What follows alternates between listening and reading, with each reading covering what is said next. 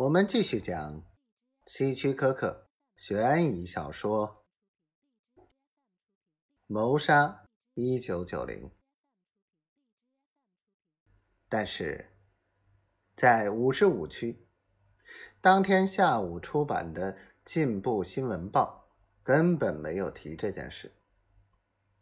那天晚上，在娱乐中心，除了理查德三八三三。和劳拉六三六五不见了之外，没有什么异样。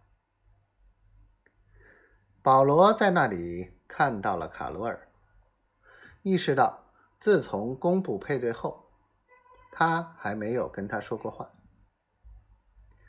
他想办法把他从他的同伴那里带开，小心的问他：“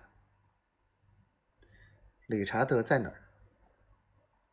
他耸耸肩，我不知道，我没有看见他。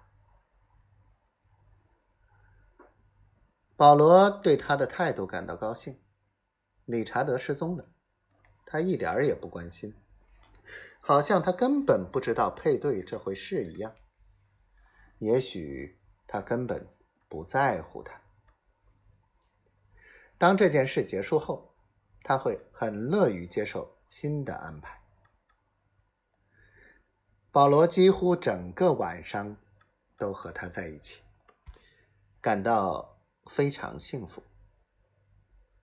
保罗甚至开始相信，当局碰到这种棘手的事，可能不知所措，宁愿不谈这事，装成什么也没有发生一样。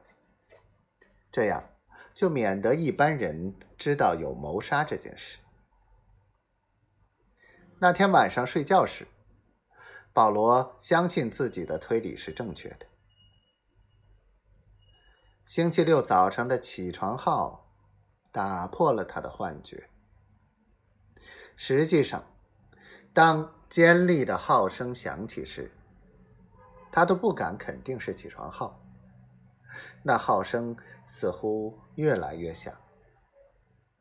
他的单人房间外还是一片漆黑。